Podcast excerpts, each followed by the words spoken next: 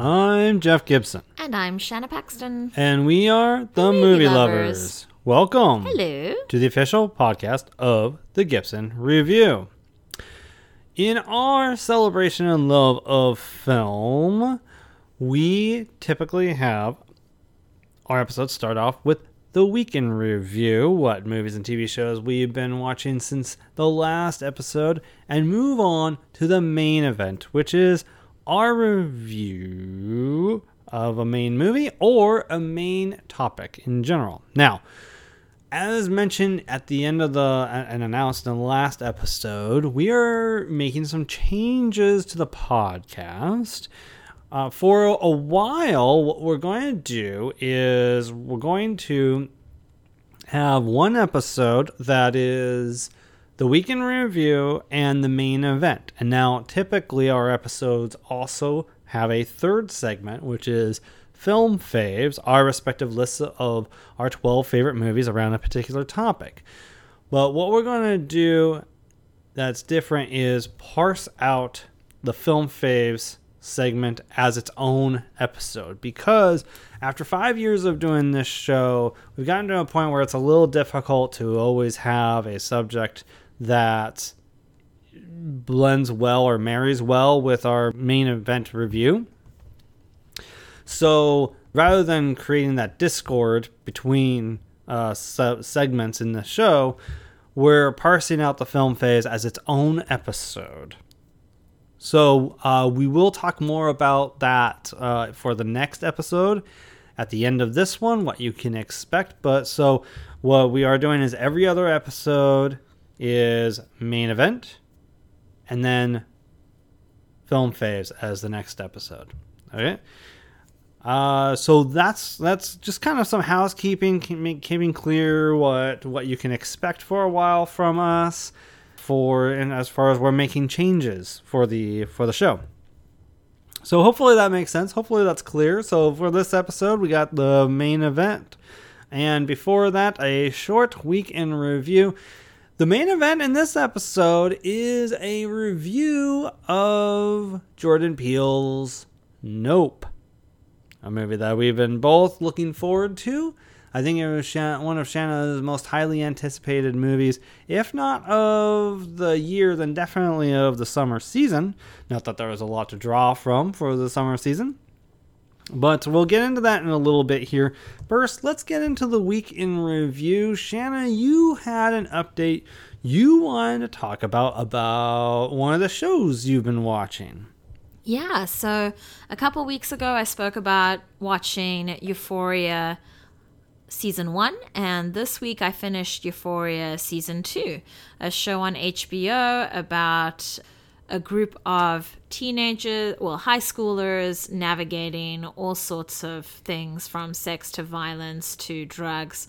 Uh, we follow Zendaya's perspective of things most of the time, and she is a recovering drug addict.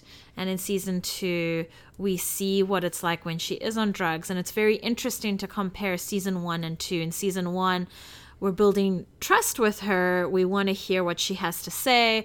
And I believe everything she tells us. She's narrating about different characters. And in season two, when she gets back on the drugs, I start to realize it's very subtle. It's very small things that she's getting wrong about certain characters. And I thought that that was very interesting, because not only is it this lovely comparison between the two seasons, it's it's not a huge, obvious thing, but I thought it was interesting that, okay, when she's not on the drugs, our narrator is very reliable. And when she's on the drugs, our narrator is a little, a little off. And we kind Shocking. of, well, I thought it was pretty cool. And what's really special about this season is the last two episodes, one of the characters decides to make a play about her perspective of what's been going on. A little bit from before season one, season one, and, and more currently season two, the little events that have happened between their group of friends. And I thought that that was very interesting, and lovely theater work, and I so badly want to show our son, but I also don't want to sit through season one with him, and I, I don't I kind of don't want him to watch season one. I just want him to see the theater production of it all, and I just really enjoyed how this character translated what had happened into a high school play, which obviously has a huge budget uh, because it's an H B O show. And I, I just I thought that was very appealing, and I I liked season one, and I, I think I love season two, especially those two episodes. And mm. I think that the this didn't this season get a lot of recognition from, is it the Globes? The I, Golden Globes? Oh, oh, you mean you're talking about the Emmys recently? The Emmys, yes. I, uh, very possibly, but I don't know off the top of my head how much. I think maybe, oh, what's her name? The blonde actress. Mm-hmm. Sydney Sweeney. Sydney Sweeney. I think she got nominated, but I don't know much beyond that. It, her character was very interesting, going through some relationship stuff uh, this season. Just the desperation of wanting to be loved, which can sometimes happen uh, in your high school experience, was so, in a in a way, relatable. And I really, I feel for all these characters. So that is what I have to say about season two of Euphoria on H B O. So I just looked it up, and apparently season two just dropped like in January and February, and like season three, it's it's it's you know it's likely coming like in a few months or, or whatever, right? Do you think like things got even better with season two, or do you think it's been consistent so far with the show, or do you think like, you know, some shows like the second season isn't as good as the first season? What do you think? It's a little bit of a bump? What do you think? Well, I think it's consistent, and I think what they do with season two is a little more interesting. Season one is a lot to take in. It's a unique show in that regard. And so while season one is good, I don't find it as enjoyable. I don't think I will go back to season one, mm. but I wouldn't mind watching season two again. Okay. So it's like more fun or more enjoyable than season one was. I think it's more interesting. And the last two episodes, as I said earlier, are very enjoyable. It's rewarding. It's like, mm. okay, you guys got through season one, which involved a lot, and here's your little reward, because the the theater production doesn't make sense unless you've seen season one. Gotcha. Okay, so that's Euphoria season two, and that's available on H B O Max. Yeah? Okay, so I don't really have anything that I've had the time to watch on my own. What with my work schedule and, and all. And so, but but there is a couple things for us to talk about that we've watched together to kind of update on. First of all, we finally finished our journey of showing our son Friday Night Lights, the T V series. We apparently started this in September of twenty twenty. And we had a bit of a year delay, a year off from it. And then we came back to it and finally finished two, three weeks ago, maybe, at the most. So, first of all, I realized we never talked about this show before. This show, of course, is a T V adaptation of the movie by Peter Berg. That itself was an adaptation of a novel. And it just kind of flushes out the interpersonal lives of Coach Eric Taylor and his wife, Tammy Taylor, coach of a small football, uh, sorry, a small Texas town that centers around high school football. They love their high school football. And, and Coach Taylor coaches this high school team. And it's about the players. It's about the people. Very much human drama, and like football itself is like second secondary to the show. Lasted for five seasons, I think, from oh six to twenty eleven, if I remember correctly, and we're big fans of it. I showed it to you, Shanna. I don't know what almost ten years ago, uh, probably like five or so years ago. Mm-hmm. And you became a huge fan of it yourself, and now we showed him. So, Shanna, why don't, because we've never talked about the show on the podcast, why don't you share your thoughts on Friday Night Lights and uh, what it was like for you sharing this with our son? Watching it a second time was really great, and our son is fifteen, and this is a great show to watch with your teenager because they tackle so much, whether it's just a one episode issue or a whole season issue, and you get to talk to your teenager about it and hear their, you know, ask them questions about the situation. And I think one of my favorite things about watching this with our son was seeing how he reacted about certain characters mm. and watched, you know, in the first season, there's characters you hate and mm. there's characters you love instantly. Mm. And as the characters, you know, go through their arc, if you hated them, if you hated anyone in the beginning, you end up actually loving them because it shows a real human experience, uh, an ideal human experience of the character starting off shitty and then ending in a really good way. Mm. So I love that about the show, and I loved watching his responses to that. Mm-hmm. And I, I think it's lovely. I'd love to hear his opinions when he's older. And if he watches it again, I think that that would be very interesting. Mm-hmm. Yeah. Yeah. You know, it's the, the characters are so well written that they're flawed. They, they have flaws. Like, characters you love don't always make the best decisions. You don't always like the choices they make. You know, sometimes they make bad decisions or behave in ways that can be hurtful, and vice versa. Like, people, like you said, that at first you don't like, you realize like their humanity eventually develops throughout the show, and you actually learn to love them, and maybe they actually grow and become less despicable or what have you throughout uh, the the whole tenure. Mm-hmm. And I think that's something that I, I really love about the series, and, and also how relatable it is, how grounded the series is in reality. There's really only one subplot in the entire series that kind of goes a little off the rails, a little melodramatic, a little tonally different from the rest of the series. And I bet you know what I'm referring to. Yeah, it took me a second to remember. And I, it was a big topic. You know, there's a lot of realism that didn't happen there, I, I think.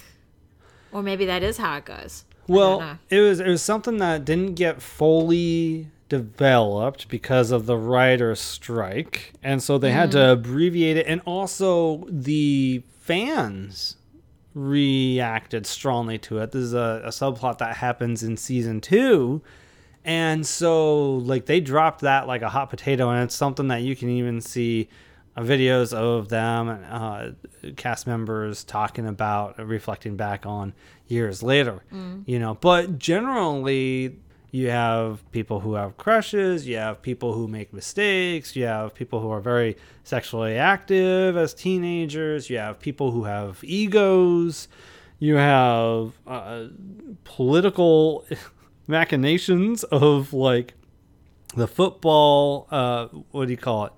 Not the league, but the, I don't know, the the people who have interest in, uh, what are they called? The, uh, the, the, um... Not the sponsors. Right. Not, not right. the partners. Yeah, yeah, yeah. It's... Oh, I can't remember the name right now. But yes, we're on the same page. Yes. Yes, the the the pol- pol- political nature of those kind of uh, people. And it's just, it's so interesting and fascinating. It's not the backers? No. no. It, yeah, we're, we're, we're like anyway. right next to that word. And anyway. So, yeah, big fan of the show. Shanna, what? Who are your three favorite characters of the entire cast of characters, of which there are at least a dozen. That's such a difficult question. I don't like that you asked that question. we, as a as a family activity, I don't think you and I followed through very well. But as a family activity, you know, I put forth the challenge of what's your ten favorite characters or whatever, and our son rattled them off pretty quickly. What what his picks are, for sure. And so, well, something that you haven't mentioned mm. is people that were in this show are somewhere now. They're well, doing yes. stuff. Thank you for reminding me. And I was going to touch on that. That yeah. kind of influences my decision-making process as well. Someone like Jesse Plemons. Ah, uh, yes. I mean, look at how successful he's been. He's, and he's actually probably one of the biggest successes from the show, and the one I'm, I'm probably most proud of, because he's not someone that, like, when you met him on Friday Night Lights, he's not someone that, like, has traditional uh, movie star looks or what have you. He has yeah. a very character actor type face, and yet he's been probably the most successful creatively, at the very least, well, out of all the people. Michael B. Jordan as well. Oh yeah, God, yeah, of course. Um, he came along in season four. It's amazing to see him and Jurnee Smollett in in the show too. Well, and the thing is, I'm looking at this cast list, and there's like characters that were just in a few episodes, and I'm like, oh, but I like that person. It's such a quality show. Mm-hmm. So back to answering the question you had, I I love Kyle Chandler and Connie Britton. The I, they are couple goals. So do they count as one? No. Okay. Eric and Tammy Taylor, yeah, yeah, who have I, their own. They have their own things as independent people, too, while being in this marriage, mm-hmm. uh, which is great to watch. I think I would have to say Jesse Plemons' character, Landry, mm-hmm. just because it, his he's so relatable. From an outsider's perspective, he's so awkward, but then you you know, you see him and he's like, he's he's actually got so much confidence. Mm. And it's people around him that don't know how to handle that. And I just, I really love that. But I also like... Uh, Uh, Tim Riggins. Yeah. So it's difficult. I, I love a lot of them. Yeah. So Landry and Tim yeah. are two of your three. Well, Kyle Chandler and Connie Britton. I cheated a little bit. I threw so, in the fourth. So here's the thing. I love most of the characters mm-hmm. on the show. I, by picking my three favorites, I am in no way trying to suggest I like most of the characters less in any way. I mean, even as much as, like, I love Mindy, what she becomes, and and even Smash Williams, he he he becomes someone that I I love by the by his departure. Um, and that's the other thing, is characters do come and go, as mm-hmm. it's true to life of these characters graduating high school and moving on in life, which is great to see. Uh, but yes, Eric Taylor, Tammy Taylor, Tim Riggins, probably my top three in the entire series, uh, but you know, it's it's really tough uh, to limit it, because yes, I adore Landry, I adore Tyra Collette, played by Adrienne Pilecki.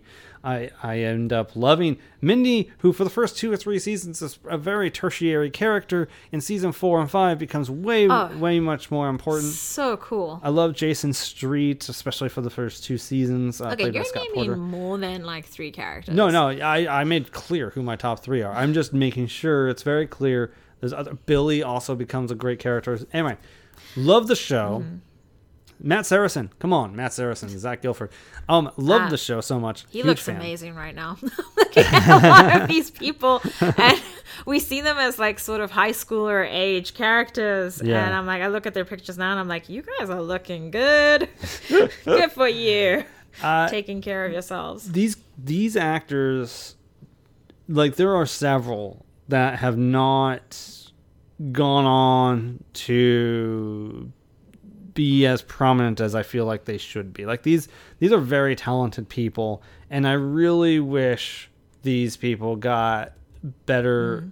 better roles, better opportunities. But you know, once you've watched the show, it's really cool. Like someone like Brad Leland, who plays uh-huh. Buddy. Yeah. Uh, we saw him in that that movie Lost. Was it Lost year? Oh yeah, Land. Yeah, right. And he had it a was bit part in so that. Exciting to see him. And then mm-hmm. you know, beyond that, we saw a game night where there's Kyle Chandler yes. and Jesse Plemons. Right. And yes. it was so funny how they interacted around each other. Yes. And our son responding to that in such an excited way just really shows how wonderful and special this this show is. Absolutely. So that's Friday Night Lights, I believe. Was it on Netflix or Hulu? We I think we it's own... on Netflix right now. Okay. Yeah, we own the D V D box set, but you can stream it on Netflix right now. So next, we wanted to update you. We finished Miz Marvel, the latest M C U offering on Disney Plus. If you're not familiar, Miz Marvel brings to the screen fan favorite Kamala Khan, who is this basically a Pakistani teenager who gets superpowers and, and eventually becomes a prominent part of the Marvel Universe. So this show was created for T V by Bisha K. Ali, who I'm not familiar with, and it features a lot of people that I am not familiar with, chiefly Iman Vellani, who plays Kamala Khan, Matt Lintz, uh, Zenobia Shroff, Yasmin Fletcher, and more. Shanna, were you a fan of Miz Marvel? Were you a fan of the character beforehand? Uh, what kind of familiarity did you have? And uh, you know, that aside, did you were you satisfied with this series? I was satisfied with this series. I think it's great. I, I you know what? I want more of this. Uh, I could understand why you're like, I want to be done with Loki, no more Loki, but I want more Miz Marvel for sure. Um, well, that's because like this is all we've gotten of her as opposed to Loki we've had for ten years. Okay, sure. I'm right, whatever. So moving on, I really enjoyed this show. Uh, the, the family dynamics were so relatable and it was so beautiful. Done it. Our friend of ours said this show isn't for you and me, it's and he spoke about his niece fondly, it's for her, and I'm like, yeah, sure, it's for me too though. The little girl in me is very happy uh seeing representation here, and I I thought it was great. I want more of it. I knew nothing about her prior to this, so okay. It was very it, exciting that this was my first exposure to her, and I'm really glad that they did it and bring on more. So first of all, I will say that they did change the character's powers a little bit. She has more stretchy abilities, and here they kind of tied it to something a little more like it has to do with a particular uh, artifact that she wears that gives her the power, and or maybe not. There's some Uh, you know, goes back and forth on that, and it becomes a little more energy based, her powers, and as such she's able to create like all kinds of things, from steps to be able to to walk up on air to force fields and all, all, many many different things. So they changed her powers a little bit, as I understand it, but this show, first of all, it's like it's in the spirit of like Hawkeye. And if you liked Hawkeye, you're going to like Miz Marvel because it, it's fun. It's a fun show. Uh, you immediately are like, wow, I'm enjoying myself in the first episode. They also do some visual flourishes in the first two episodes that's very unique. Not something that is consistent, but and I, I am saying I am seeing some criticism for that, but I'm okay with it because I think the first two episodes are establishing a establishing the character, establishing a certain whimsy, and then things start, like the plot starts really kicking into gear of what the overall story is, and you know, the powers, the conflict, all that sort of stuff. So the focus kind of moves away from that whimsy, and I think that makes sense and is fine. Do I think the villains in this show are among the best villains in the M C U?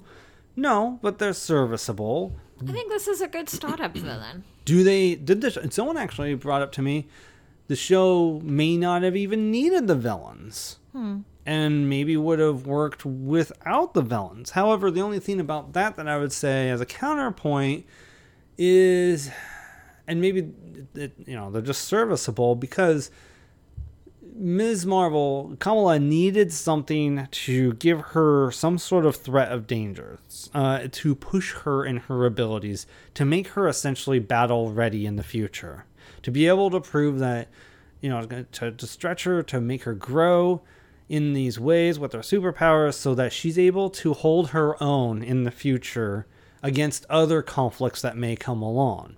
And I, I think that in that sense, that having these villains, as minor as they might be, or as unforgettable as forgettable as they might be, serve that purpose. Because the rest of this series, if I remember correctly, the last two episodes isn't about the villains, right? It's all about family. It comes down to family mm-hmm. and connection with family and communication with one another about the past and honoring the past and acknowledging that without those experiences, you would not be here, uh, is, is what I took from it. Mm. I found it very healing and beautiful. Yeah, and also, if I understand correctly, it brings to light historical events that most people don't really know about, I think. Mm-hmm. And and I think there's I think there's value in that. I think there's a lot of value in what this show brings to the table. Well, and I like that there were re- there was realism to it, as you said, pop historic events that occurred, as well as current prejudice mm. that. Right, with law enforcement and and the Middle Eastern community. Yeah, their mosque constantly being mm-hmm. searched and uh, it, as far as I understood, and maybe I'm just really super naive, and I'll admit that, I, I thought, you know, any holy place is, is sort of not off limit, you know, off limits, but I guess sacred is the word I'm looking right, for. Right, right. Um, so, one would think, right? Yeah. Yeah. And I, I like what they're dealing with within that. Yeah. Regardless, I think that Iman Vellani is fantastic here. I'm not familiar with her from before. I don't even know if she's done much work before, but she definitely has what it takes to lead this show and to take on this character. I look forward to seeing her in the future, which we will in a couple years in The Marvels, which is the sequel to Captain Marvel, as she gets to meet her hero, as I understand it, uh, uh, Carol Danvers. So I look forward to that, and I, I, I eagerly anticipate that and seeing more of her in general. I also have to say I really loved seeing the parents. Mm. Uh, not only the parent dynamics and like, what do you do when your child's going through not only, you know, teenagehood and trying to be independent and battling with letting go, but also like, what happens if your child's a superhero and yeah. how are you going to deal with that? And mm. I thought that the parents were just really wonderfully played and cast. Yes, I think if I understand correctly, that is Mohan Kapoor and Samina Ahmed. I adore Samina Ahmed. I just, I, I want to see, I want her to be in everything all the time because mm-hmm. she just has the most wonderful presence. And she was in Big Sick, right? I believe that so. That is what we have been exposed to with her. And I just, yeah. I feel like I know her. It's just one movie and a show that we've seen. Yeah. So if she could be in more stuff, I would love that. So that's Miz Marvel. We...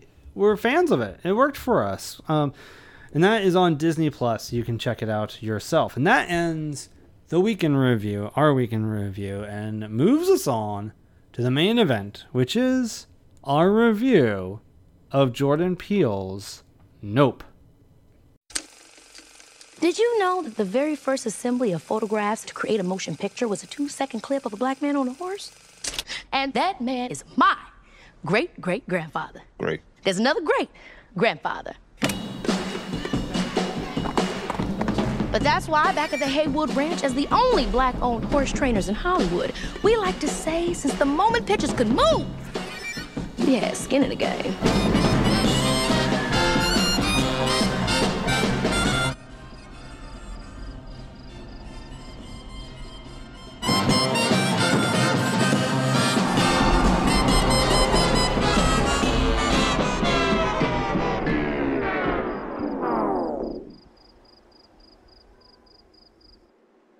Yeah, nah, nah, nah. Run!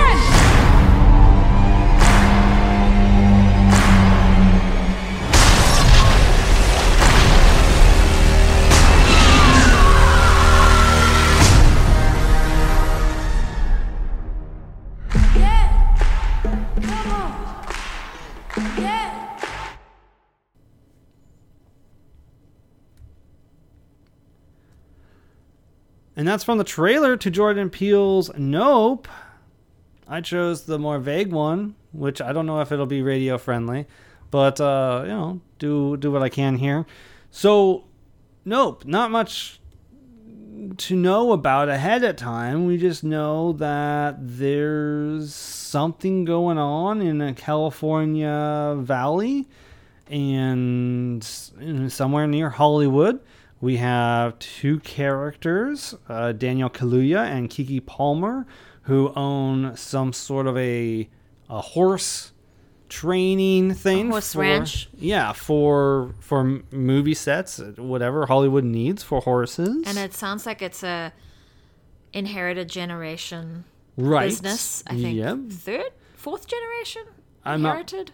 Not, something I'm, like that. Yeah, I don't know. And then there's Steven Yeun, who plays someone who is involved with some sort of a country type amusement show sort of thing. So we're going to be very vague. Your as you can tell. Sort-ofs and kind-ofs are very amusing. Yeah. We're going to be very vague. Before we get to the spoiler discussion here, just speak to our general thoughts. What we typically do when we review a movie is talk about the good, what worked for us about a film, what were its strengths before talking about the bad, what were its flaws, issues we had with the film, what didn't work for us, and then move into spoilers and final thoughts. We will speak broadly on both of those points and then weigh whether or not the good outweighs the bad in this film. I feel like you're like targeting me, even though it's just you and no, me. No, no, no, no. I feel no. like yeah, you're I, like, shut up. I totally get. Broadly. Right. I totally get right. why you would think that, because there has been times yeah. where I have been more pointed about that, but no, not this time. I. That's funny. We will weigh whether or not the good outweighs the bad and give our score and then speak in more detail about this film. I'm expecting the first bit to be a little brief. So, Shanna, Nope. We were looking forward to this movie. You're a fan of Get Out and Us, Jordan Peele's previous movies. Why don't you share your thoughts on Jordan Peele's previous work and your anticipation leading up to Nope as a result, and then what worked for you about the film? I think the best way I can talk about this film in such a broad, non-spoiler way is Get Out is very stressful and amazing to watch at the same time. Mm. Us, for me, is terrifying and intriguing to watch.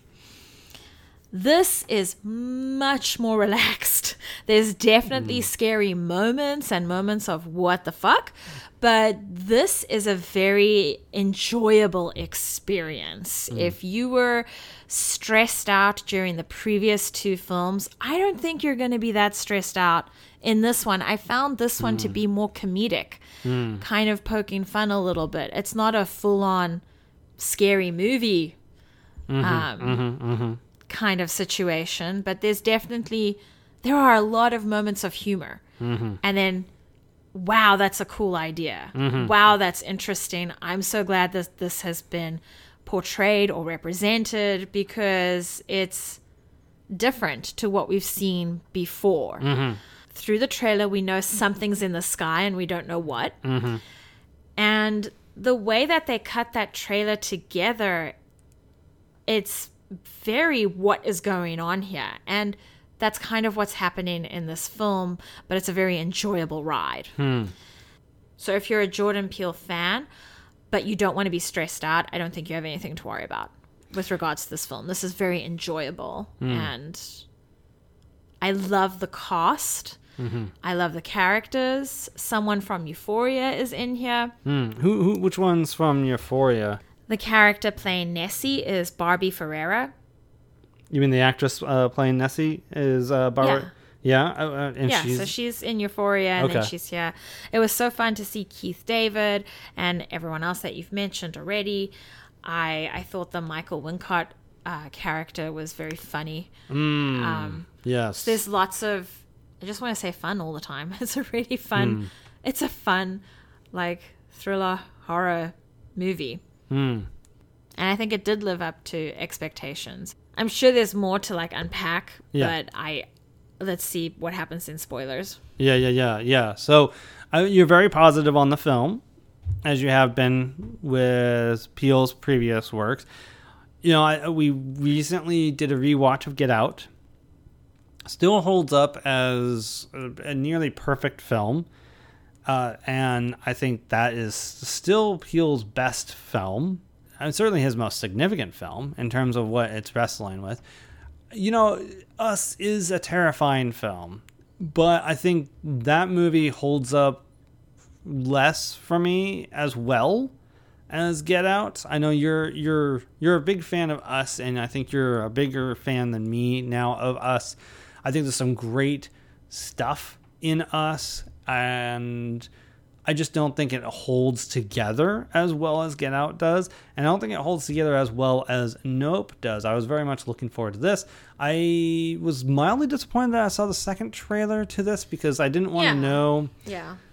I don't think that that was what's, necessary. What's fascinating is actually, I don't know that the trailer gives that much away, more away in hindsight. It does give a little more away, mm-hmm. but yeah, I mean, there's like only a couple things that like I realized two thirds of the way through the film. I'm like, oh, that character hasn't shown up yet, you know, oh, and okay. that's about that's you know that scene in the trailer. That's about it. Like. There's even a, there's even like a, uh, what I don't know what the correct term would be, where, but there's like a shot in the trailer that makes you think one thing is happening, and you see it in context, and it's not that at all. Yeah, we, we could talk a little bit about that specifically in, that. in in um in spoilers, but I think overall, while I don't necessarily think this is like top shelf, important, big. Uh, one of the greatest movies of all time or, or what have you, I think this is definitely one of the best movies of the year. I agree with you. It isn't as tense or horrifying as his previous films, and I don't think that's a bad thing. It is fun. It is more humorous. And, you know, mostly because of the performances by the likes of Daniel Kaluuya and Kiki Palmer, I think, you know, the, Daniel Kaluuya, he's just got no time for any shit. You know, he's just, like, very straightforward. He doesn't like really interacting with people. He's not a very social guy.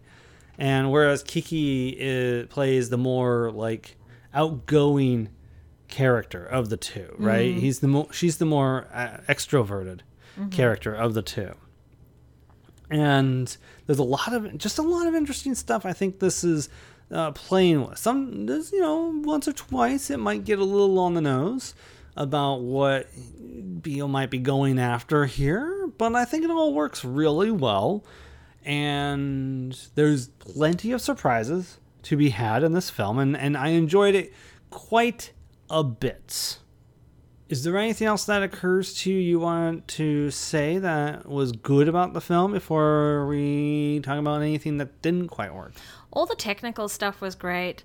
I think there's one shot that I'm not sure if it's going to hold up a couple years from now, but mm. otherwise just stunning.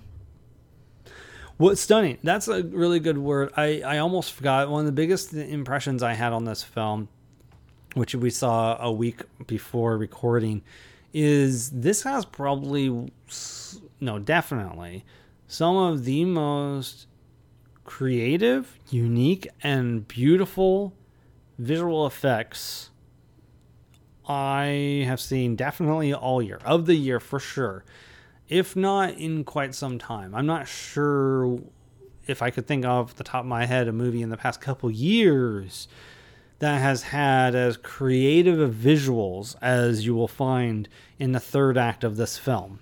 I think that's what's so great about this film is all the uniqueness that Jordan Peele's bringing to a story like this. Yeah. And the format as well of the film, I rather enjoyed. It wasn't a, what do you call that, like a straight timeline? Oh, yeah, it jumps around a little. Yeah. Mm-hmm. And kind of introduces us to different characters. Mm-hmm. Mm-hmm. And I don't think that's necessarily a spoiler because it's a format.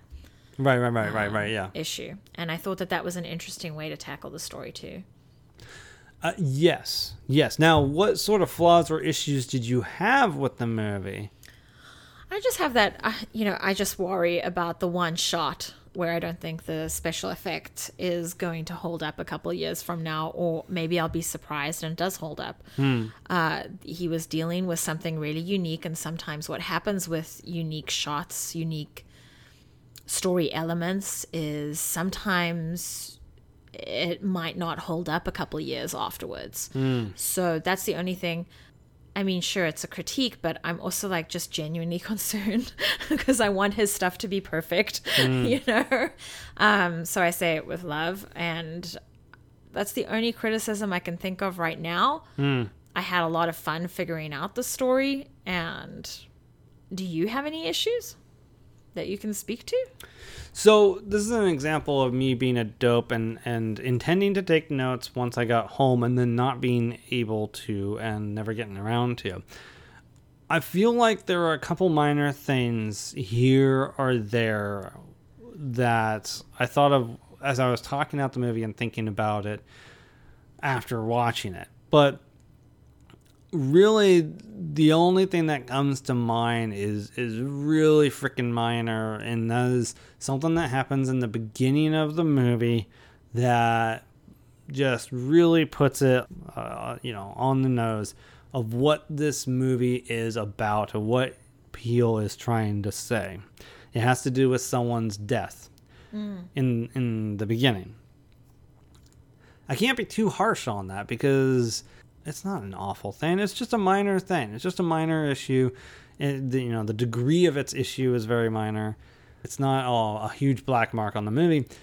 But I do think that the material isn't isn't necessarily on the level of something like Get Out. Now, maybe that's because it's not necessarily um, hitting on certain hot topics or anything. Uh, nope, in, in the case of Nope. And that's not necessarily a bad thing. Not, not every great movie has to. But I just don't necessarily think that the material in general is, you know, elevated to excellence per se. Okay. If that makes sense. Sure. I get it. I feel like you're comparing always to Get Out. And I feel like Get Out is amazing. And I also feel like it's in its own special category. Yeah. And then Us is in a different category. And then I feel like yeah. this third one of his is mm. in a category of, now I get to have fun, and this is what I'm going to do with it. Well, I agree with you. Each of his films so far, and this is this is actually a really great thing, each of his films so far are very different from each other, and also like some of the most creative films you'll have seen in recent history. Uh, so... That is not in all uh, a bad thing, and I, I'm, I think that that's uh, something to celebrate. So anyway, I think first of all, let's let's get let's work our way to the spoilers. Let's have a more productive conversation. First, I think it's obvious we think the good outweighs the bad in this movie. What do you rate Nope? Oh, probably a nine. Oh, really? Wow. Okay. Uh, definitely an eight. Uh, eight mm. out of ten. Uh, for me, I definitely highly recommend it. This is the kind of movie I want to see. You know, it should be a sleeper hit of the summer. I mean, like, I think Top Gun Maverick kind of took that spot. I don't. I think everybody expected it to be a hit, but I didn't think. I don't think they expected it to beat Jurassic World kind of hit. You know, oh, that but, happened. But I would like to see Nope get up there. You know, uh, mm-hmm. I, I think people should run to see this film. It's a great experience. It's a great experience with a crowd. There's a lot of fun to be had here, uh, so go definitely go see it. Uh, if you haven't seen the film yet, we're going to get into spoilers, so pause and come back to the rest of this conversation after you've seen the film, because we're going to get into nitty-gritty on Jordan Peele's Nope, starting now. Why don't you tell me everything you had a problem with first so we can end on a positive note? Well, again, there was only the one thing that I could recall off the top of my head, right? And that was, and it's, again, not a big problem, just a minor little, oh, you know, a little on the nose there, trying to communicate, hey, if you don't get it, I'm telling you right up front what this movie is, which is Keith David is Daniel, Amazing. Daniel Kaluuya's father. He owns this ranch. They have a possible business opportunity with their horse ranch.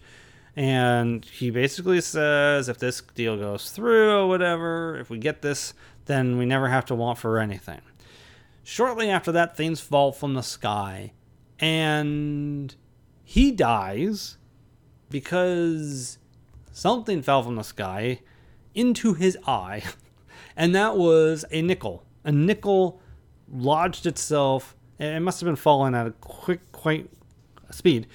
And lodged itself in through his eye. It's kind of gross. And, you know, it's on the nose in the, on the nose in the sense that this movie is clearly going to be wrestling with this guy. Like, it's, it's money that killed him, right? It's literally money that killed him. Um, and so the, the theme, the metaphor here is his greed, maybe a sense of greed, maybe a sense of uh, exploiting things that are natural or what have you, is, is not a good thing. And that's sort of something that we, not sort of, it is something that we see kind of recur as a theme throughout the film, right? It's dealing with people who are exploiting things that they shouldn't for their own personal gain. And uh, things don't go well for them, right? You're we, specifically speaking about the um, Steven Yeun character? Well, he's one of them. I wasn't okay. yet, but I was getting there, yeah. Uh, you know, uh, that. But that was the one, that was the major thing in the very, very beginning. You asked me what the issue was. It was a little on the nose. David, uh, Keith David's uh, death.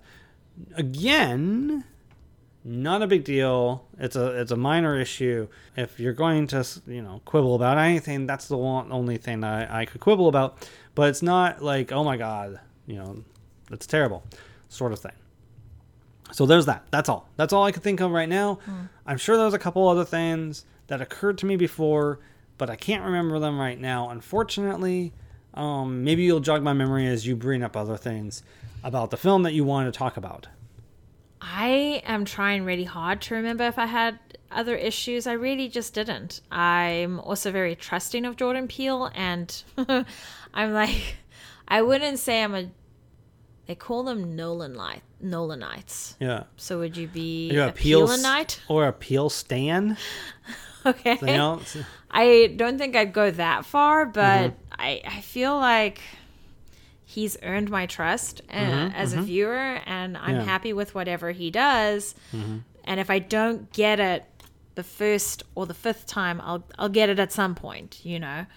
And when you mentioned the money thing and how it was a problem, I really didn't see it as a problem, and I'm not really sure if there's something wrong with me. Again, it's not a problem. It's okay. Just a minor, like, it's on the a nose. Thing. Okay. It's on the nose. That's I, all. I didn't have a problem with that. It's totally fine and um, totally understandable. But what what did you want to talk about uh, regarding the film? And I'm like, I, I'm not even asking about issues. I'm talking about okay. in general.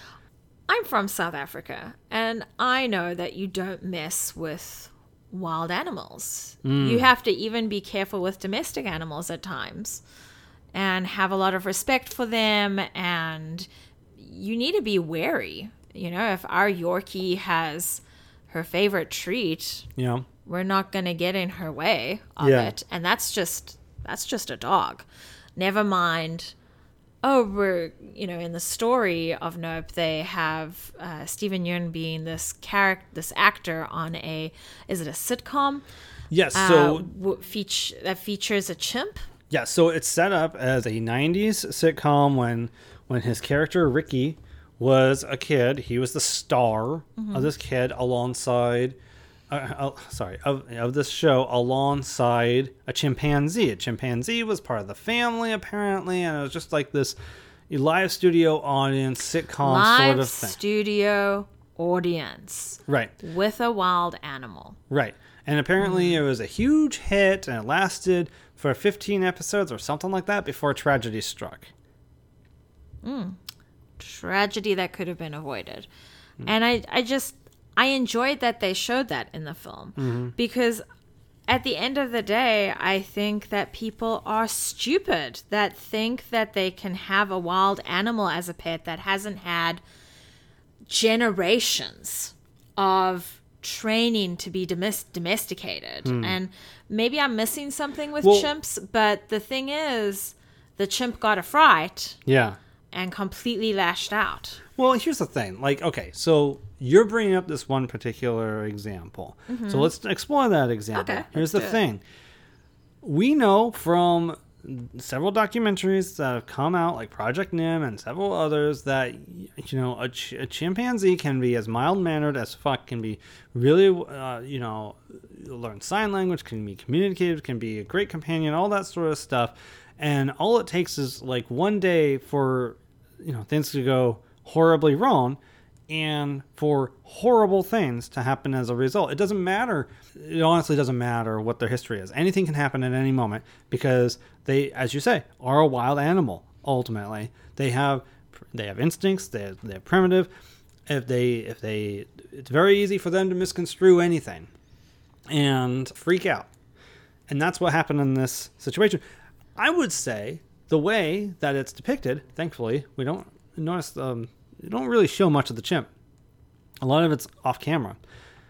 Yeah, but t- you can hear what's going on. It's it's right. very bad. I, I, first, I, I, sh- I should clarify before shit goes down.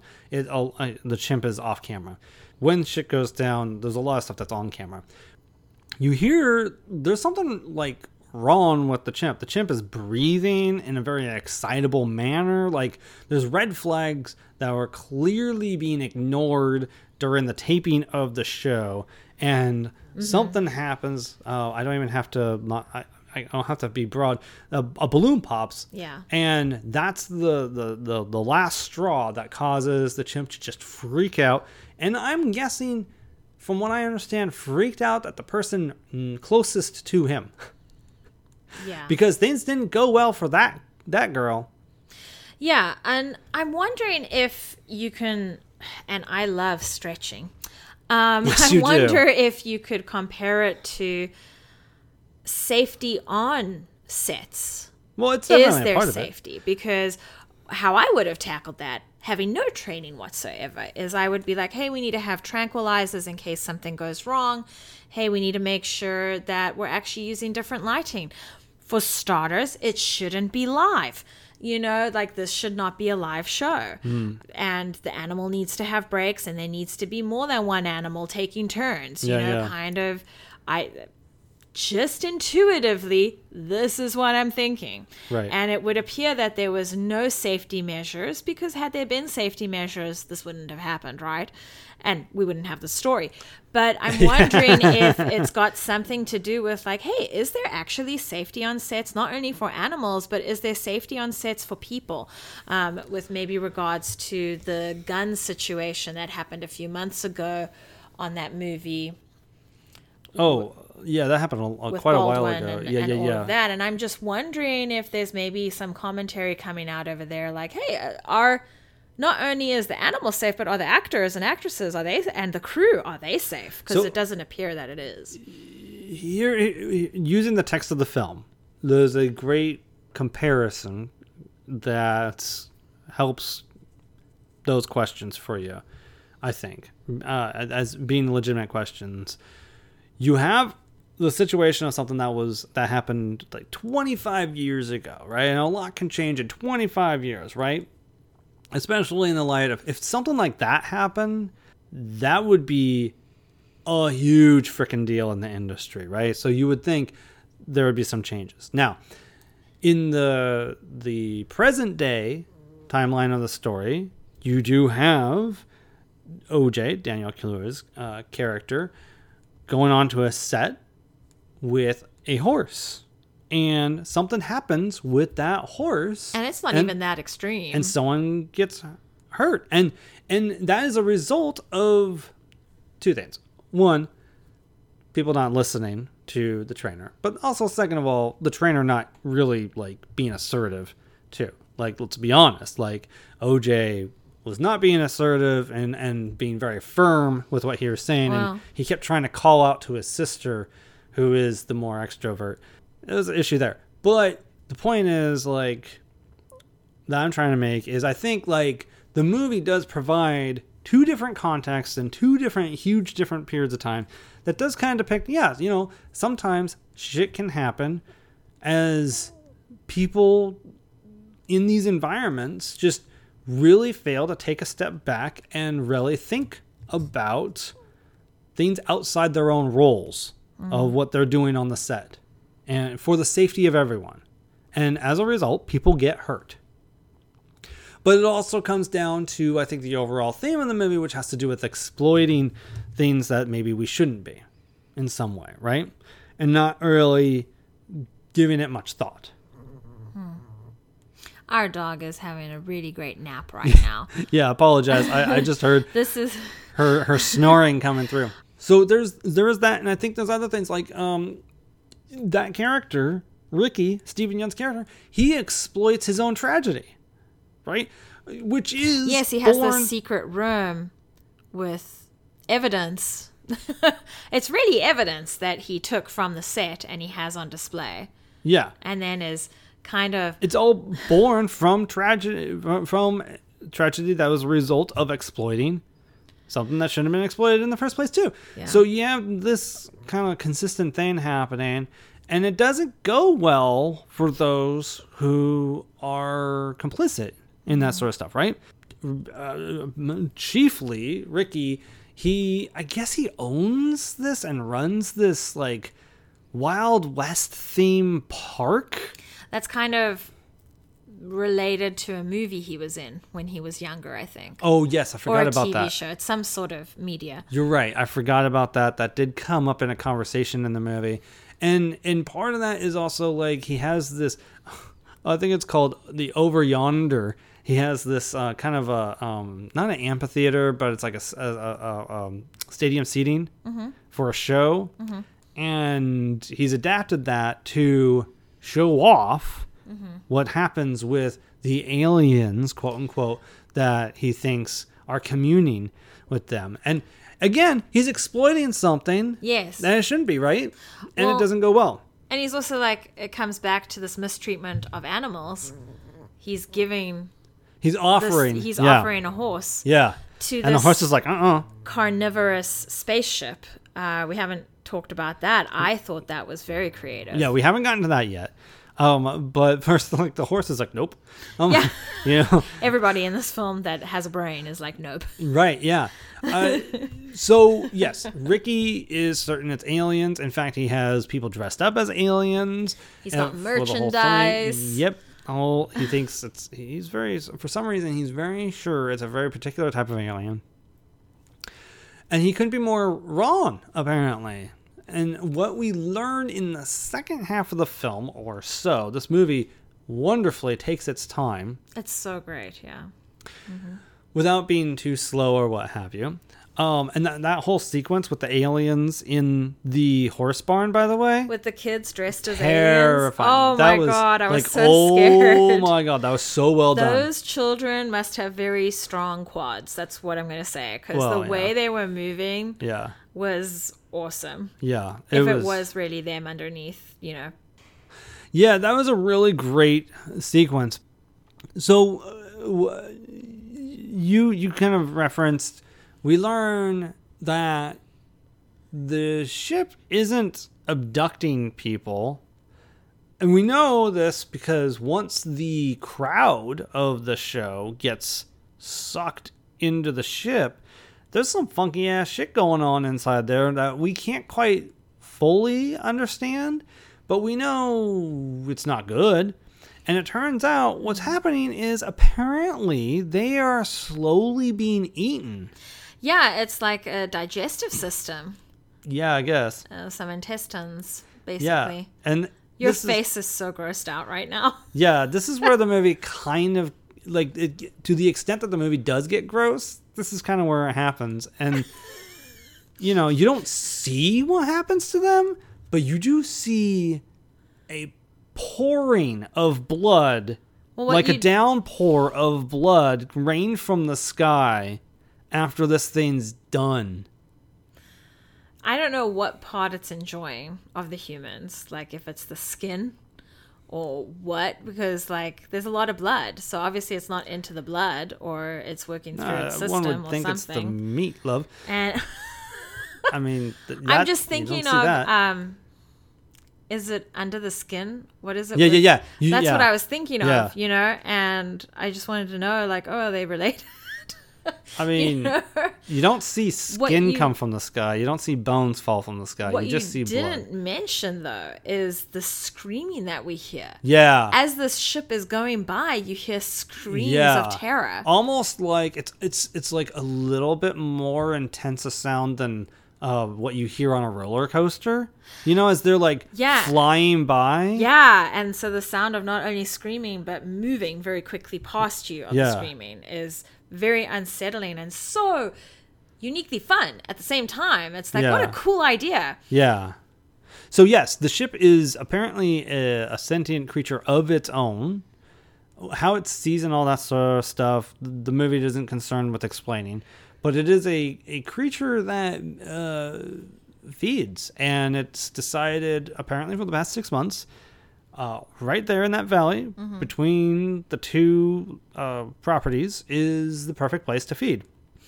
And we come to understand that what happened in the beginning of the movie is apparently it was spitting out the stuff it didn't like. Yeah, so anything metal, mm-hmm. plastic, mm-hmm. basically not organic. Right, exactly, yes. But anyway, there's some really great stuff. Uh, and one of the things that, now that we're talking about aliens, one of the great things that this show, this movie shows that we haven't really seen before is how black people would respond to aliens of any kind. Yeah. Right? We, we've seen so many movies about aliens. So and they're many, usually yeah. focused on Caucasians. Mm-hmm. Primarily, but not black people. And here, this is where the comedy of the film really comes through. You hear, you see black people respond, and how do they respond? Nope. Just like, they're not going to deal with that. Yep. Like, I'm not going to piss this thing off. Right. I'm not going to draw attention to myself. I'm not going to panic and be make stupid decisions that's going to get me killed. Yeah. So apparently, black people will survive.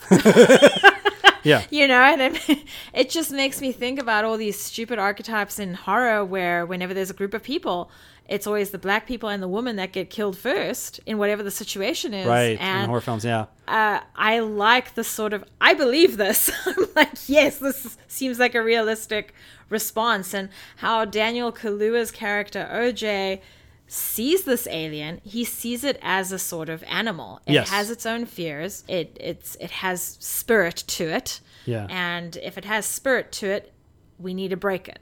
And here's mm. how we might be able to do that. And I just thought that his approach was great. There's a scene where Daniel Kaluuya is in his truck, and obviously if the truck gets if the spaceship gets close to the truck, uh, the alien, then, you know, all tech dies. Right, and yeah. How that works, we don't know, but it does. And he opens his car door, and if it was a white person, they'd probably make a run for it. But Daniel Kaluuya, he's basically protected in this car because it's metal. And he opens the door, he looks up, and he's like, nope. he just he just has to deal. And Well, and then and then it spits out this horse statue yeah into his windshield mm-hmm. and he locks his door in response to that. So great, which is hilarious. if oh. that is what you need to calm down subconsciously, mm. go for it. I just love that. Okay, so one other thing I wanted to speak to that I think definitely deserved some notice, Michael Wincott. You mentioned him mm. earlier. Are you mm. familiar with Michael Wincott? Actually, when you see him, you know who he is? Absolutely not. Okay, so he's a character actor. He's been, you know, I've been aware of him and been a fan of his for about thirty years now. He was, uh, what's his name? Guy, Guy uh, Ginsbourg or something like that. Um, Sheriff of Nottingham's cousin in Robin Hood, Prince of Thieves. He was the primary villain in The Crow. He's been in several things over the past thirty years. And I am delighted that Jordan Peele was like, I want you in my movie. and he, he plays a character that pretty much enters in the second half, or, you know, is pro- more prominent in the third act. Uh, I did predict, I did find his death predictable. The house, I wasn't entirely sure, but I was like, okay, this movie needs to keep the stakes up. who's going to, out of this group of four people, who's likely to get killed? And I, I, I pretty much predicted, okay, it's going to come down to the siblings as the survivors. Everybody else is expendable. And Michael Wincott's character, he does make the choice, like, he doesn't even have to make this choice, but he makes this choice of, I'm going out into the middle of the open and I'm going to I'm going to sacrifice myself and all this sort of stuff. Well, and he dies. He does it for the art. He does it to film that perspective and yeah. get that footage. Yeah. And he feels great, like, footage, by the way. Yeah. Just having the camera spin around a little. You can't tell well, what's going I'm on. I'm sure he was filming on the inside too, and because it was in a metal case. Yeah. My theory is, because of the laws they've set up, it would have been eventually spat out or excreted somewhere and would have been found. Let me ask you this, uh, because I am remembering, Angel Torres, played by Brandon Perea, he wraps himself in barbed wire, expecting himself to get sucked up by the monster. Why does he do that? Because that would surely lead him to be sliced in half. Somehow he isn't. But, like, what's the logic there, you know? And and how is it that he survived that? Um, well, he was also wrapped in a tarp. So there's yeah. the plastic element. Uh-huh. And they've already established prior to this that the plastic is not good for this alien. Sure. And but the rest of him is... is um, you know, he was wrapped a couple of times. It's not like he was wrapped in one spot. Yeah. You know, so no, he's not going to get ripped. All right. So he was wrapped a few times. So you with think the tarp. tarp is strong enough to withstand the I barbed wire? I think that the tarp, it probably cut through into him a little bit. It probably dug in. Uh. I don't want to really think about it that much. Yeah, it's not pleasant. Um, but also, it, it it was wrapped around him in a few different spots, so it's it's not going to pull him apart. You know, is right. my thinking. Right. Now, am I a Mythbusters pro? No. Yeah, yeah, yeah. I forgot about that. That was one thing that was kind of like, huh. Uh, for me in the film, but uh, but yeah, Michael Wincott, loved him, loved seeing him. So glad that he's in the film. Is there anything else you want to speak to really quickly about the film that we haven't given enough attention to, or what have you? I don't think I quite gathered what was going on with the family dynamic of Emerald mentioning that a horse was for her to train, yeah. but then she her father gave it to O J to train, and so I wasn't no, really sure. It, uh, the horse was basically contracted out. And so, like, she basically had that opportunity of training a horse taken from her. Okay. Something because like they that. Probably needed to make money to survive. Yes, yes. Okay. I think she, I think the horse was sold, essentially, if I remember correctly. Oh, okay. Well, that makes sense to me then. Uh, you know, it's it's hard being children of entrepreneurs because you don't always understand the full scope of what's going on, so mm, I, mm. I I like that that was represented. Mm-hmm. It was it was not one hundred percent clear to me what was happening though. Yeah, I think largely it was just speaking to this issue of, like, basically she wasn't she wasn't given the same treatment as O J, and promises to her were broken.